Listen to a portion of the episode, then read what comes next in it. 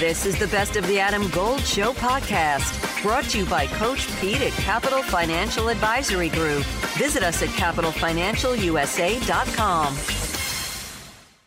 From the ACC network, the one and only Eric Mac Lain, Gramlich and Mac Lain podcast. They do previews, they do uh, what's it, reviews of the weekend of ACC football. And Eric put out his ACC power poll and still has Clemson number one. Why? Why Clemson number one over North Carolina, Mister Mac Lain? Yeah, Adam. First of all, um, just want to say our condolences, man, to the yeah. University of Virginia, those players and their families. It's just such a senseless thing, man. Anytime a life is taken, and just kind of wanted to to put that out there and, and praying for those guys and, and their families. But yeah, man, looking at that poll, I, I had the Tar Heels number one last week, and, and really thought that Clemson, um, you know, needed to be in the doghouse a little bit after the performance that we saw, you know, against the Notre Dame team, where just really defensively didn't have much of a pulse, you know, in the middle and end right. of the game, and and just got ran all over. But you know, looked like a much more inspired team. Looked like the team that I had seen for most of the year against the Cards, a team that was red hot. A lot of people saying playing as one of the best teams in the entire conference, and you know, outside of a, a trash touchdown uh, or, or a touchdown in trash time there at the end, you know, they really dominated Louisville and, and looked kind of back to their old self. So, not sure why it took for a loss, uh, you know, for the Tigers to get back inspired. Um, you know, but they look to be playing as their old selves. I, I appreciate the fact that you punished you you punished Clemson by knocking them down a spot. Outstanding. Eric Mac Lain is joining us here on the Adam Gold Show. Uh, all right, let, let let me just you elevated Clemson back up. So other than you know the defense showing a pulse, and they obviously had their way with Louisville. Um, what do you think their ceiling is? Do you think they're done as a playoff team? I don't, man. I think you know if, if Carolina or Clemson, you know, go one loss and, and win the ACC, I, I think they have a real shot of getting in. You know, we we historically have never seen it not happen. You know, the uh, one loss or better ACC champ has, has always been in the playoff. We, we've seen that chaos is going to happen. We we know that for a fact. Um, so I think there's a real opportunity for either of those teams. Um, you know, certainly with with you know more of the balanced attack that that Clemson does have offensively, and then of course you know having the defense that for a majority of the time plays at a very high mm-hmm. level. Um, you know, you think they'd probably be better suited, but it's hard to look past the Drake Maye factor, man, as he's playing truly, I think right now, the best quarterback in the entire country. See, I agree. If you took the numbers from all the best quarterbacks and took the names off of them, right? Drake Maye's yeah. got better numbers. Runaway. He's a runaway. Absolutely. Um, what? How much of a factor is who you've played for the Heisman? You're saying? Yeah, for the Heisman because it impacts the numbers. I have. To, I mean, I think who you yeah. play does matter.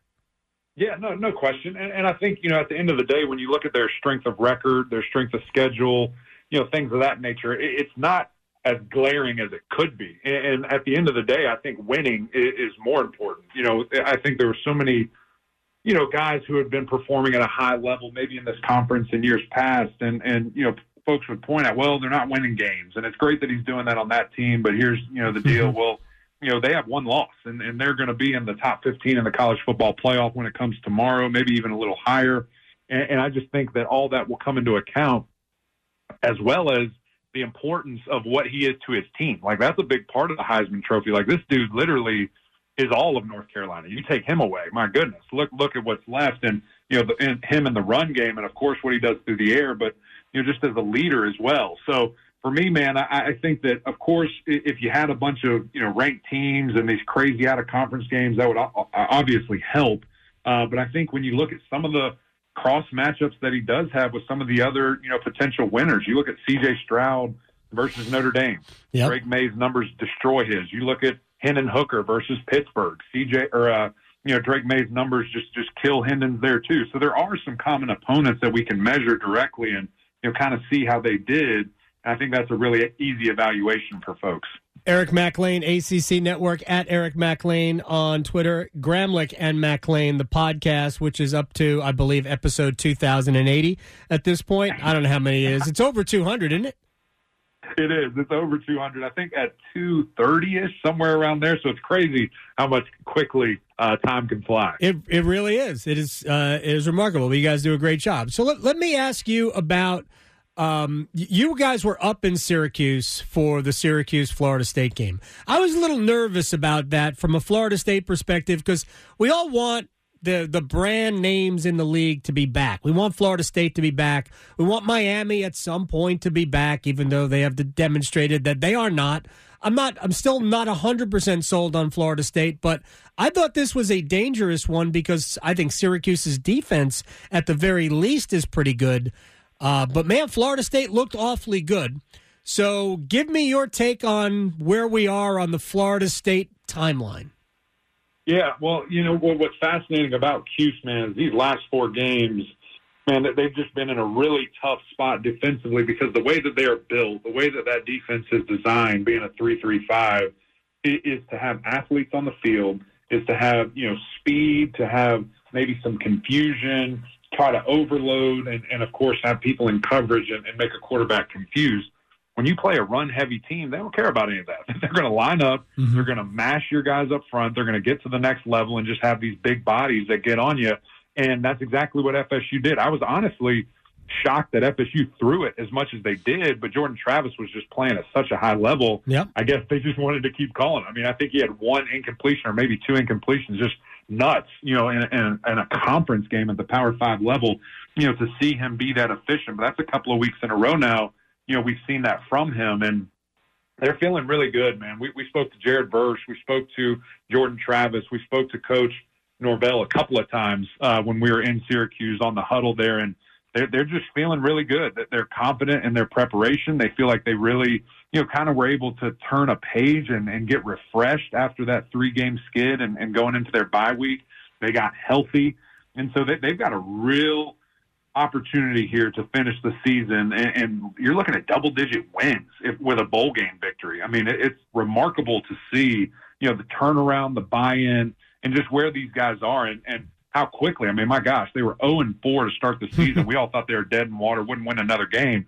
They turned it around then, and they've taken it to another level this season. Yeah, and it also, and not even in a roundabout way, it directly benefits Clemson because sure. if Florida State can win out, which would include a win over Florida, it just makes Clemson's college football ranking resume look that much better because of a win over a ranked team. And Clemson was significantly better than Florida State in that day. So it doesn't help Carolina because Carolina didn't take on Florida State. Uh, but it also helps just the overall strength of the league to have another ranked team in there. Just to get back to Drake Maye, uh, have you talked to you know whether it's people at the network or uh, other evaluators about just how good Maye is as a quarterback? The numbers can always be deceiving in terms of how good you are as a quarterback because the college game is so different. Uh, but in well, terms of Maye as a as an NFL prospect, you know what's interesting, Adam, is I've spoken to four quarterbacks who have played at that level that work for ESPN I'm not going to sit here and name drop. Them, okay. I don't want them to, you know, get excited or anything of that nature because he said this. But I asked, what can he get better at? I said, what next year could could he do to improve? You know what the answer was? Stay healthy. Don't get hurt. There, there is no flaws to his game. Now, surely once we have a full off season, everybody right. kind of dives into the tape. I'm sure there'll be one or two things that I can sit here and tell you. Maybe it's you know get the ball out quicker at times where he might take a sack or runs out of bounds and loses some yards, he needs to throw the ball away or sliding. My goodness, that was a that was the thing for a little bit. He was taking these big hits. Yep. Like, what are you doing? But that was the common theme, you know, from four different guys who played at the next level for a very long time. That just said he's got it. He, he reminds us a lot of Justin Herbert with his build, and of course wearing the number ten, I think helps. But the way that he can throw the football, the, the way that you know he can make those you know, Patrick Mahomes type throws where the awkward angles that we've seen Matthew Stafford do as well as Aaron Rodgers and those guys. He, he's just got it. And, and, the understanding of the offense yep. to be so young is extremely impressive. So for me, Adam, that's the biggest thing. Don't get overconfident. Understand that you need to go back to basics each and every year and continue to build, which I know he will. But that young man's going to be in a really prime spot to be the first overall draft pick come his time. Yes, the uh, the Panthers are hoping to time it out where uh, they they have maybe a chance. They're doing a great job of it. They're doing a great job. Oh man. Uh, all right. Do you have a theory as to what uh, what ailed NC State? They had fourteen nothing on Boston College. They looked dominant. Uh, they actually had another drive that they ended up turning it over on downs, and they got stuffed to the goal line. Uh, it could have been worse, and then they end up getting beat 21 20. Thoughts on that? It, it, was, it was a really weird, just kind of tale of two halves there, because like you just said there, you know, we, we did the halftime of the game and just said, yeah, NC State, keep keep doing you, man. Keep keep doing the little things well. This is going to be a great little victory here for you.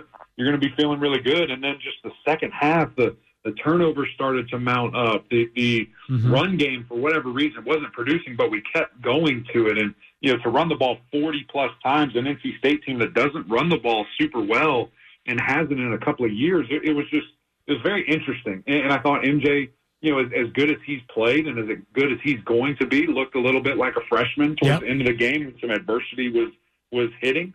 Um, but I think you also have to give so much credit to Jeff Hafley and, and Boston College. I mean, they yep. Never flinched, they never quit, and this is certainly not a season that they thought they'd be having at all. Uh, but but they kept fighting and, and they found a way. And I think Morehead is a really special talent, and they mm-hmm. felt really good about him kind of coming into this season if he ever got a shot. But six five two thirty, man, you can't teach it. And uh, he, he's got a rocket launcher of an arm. I think the future's pretty bright there. And of course, Zay Flowers, just a man on a mission that you know every time he gets the ball, he's trying to score, and you see that you know just intensity in his game. He just took it to another level, and ultimately, you know, they they got the big W there. So, going to be an interesting rebound, you know, for NC State this week as they're taking on Louisville. I mean, again, a hot team that defense is playing really well it's going to be a challenge going to that place. So, I, one of the things I would like to do, and I sort of have access to a former uh, college head coach, but I'd love to sit and watch a game with a former head coach and ask this question as a team is trying to uh, possess the ball at the end, run out the clock, if you will. And what is more important, making a team use their timeouts or pick up first downs? Because it, it happened to NC State. They seemed very yeah. willing to just run the ball and either force BC to use their timeouts or when the timeouts were gone, just to drain time off the clock rather than try to pick up a first down, even at the risk of stopping the clock with an incomplete pass. Because State yeah, needed to keep the ball. Yeah, I think that's a good point too, man. Just the the, the Adam Gold in studio with my friend Coach Pete D'Arruda Capital Financial Advisory Group. I call you Coach, so give me a financial red zone. You know, when you get close to retirement, you're in that financial red zone. And so as we get closer and closer to retirement, it's more and more important that we don't make mistakes with our money. Our money needs to be there for the rest of our lives. Right. We can't fumble it. So let's get your money in a place it should be to give you that lifetime income you can never outlive that does not go away when the stock market goes down. 888-843-0013. Coach Pete D'Arruda. You could also text Adam to 600 700. Oh, man. The, the reserved, you know, kind of play calling, the, you know, let's not lose the game kind of mentality for me is just it's such an easy way to get beat. And look, I've never been a play caller, I've never been a head coach, haven't never been in that situation, but I just always remembered as a player, we had the mindset of we're not taking our foot off the gas. We we want to keep going. We're, we're not just going to you know, not lose this game. We're going to win this game. And, and what does that mean is staying aggressive, calling play calls as if you would. And listen, I, I understand devil's advocate. I understand that you could say, well, what if you throw a pick here? What if you do this? Well, you turned it over anyway, trying to be conservative, and, and you see what it got you. So I'm with you, man. To, to me, it's always about keep the ball as long as you can, get that first down, keep our offense alive, and do whatever it takes to win a football game. I, I, I don't ever want to play the let's try to give them as much – or, or, as little as the clock as we can. I don't want to give them the ball back. right. That's kind of my mentality. That's to me. That's the the best way to run out the clock is to keep the ball.